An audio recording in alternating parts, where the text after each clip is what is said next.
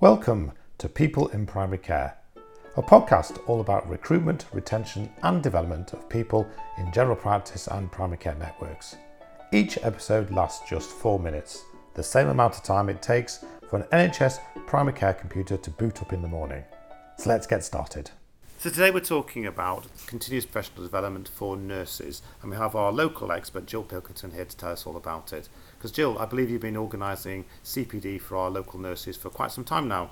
Hi Richard, yes, that, that's correct. Uh, it's not only for nurses, it's also for our allied health professionals and also our nurse associates within Tameside. So we do receive a pot of money from Health Education England, which we utilise for those individuals that want to upskill or have, may have a special interest. And also, if we have a high prevalence of something within a certain area, we want a workforce that is skilled to deliver that care. So, so how do you know what subjects to put into your CPD each year?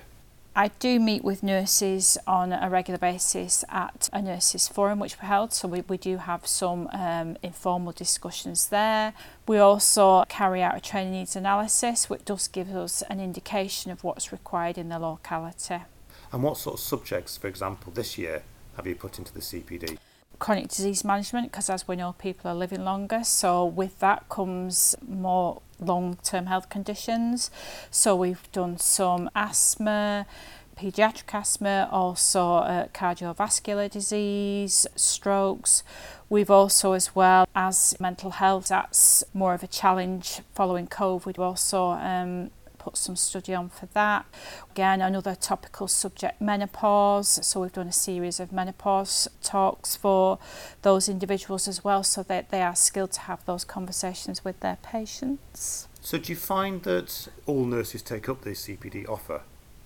No, not all nurses, but what I have found now is that we are getting more and more, you know, want to upskill and they also have an awareness. We regularly promote these now, so I think forming those relationships in the last two years, people know now that they can come to me for professional development. I also, as well, if our pot of money is not big enough, I link with GM so we can look at what pilots might be going on, what offers are there. So, again, those would come through me. So, I am the point of call.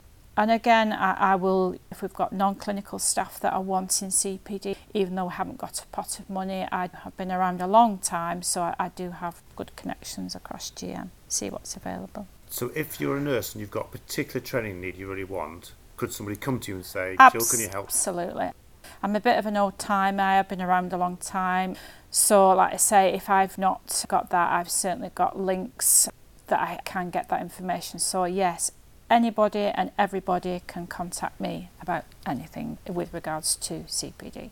Brilliant. So, if you're a nurse and you've been working locally and you've never accessed that CPD learning, how do they get hold of you?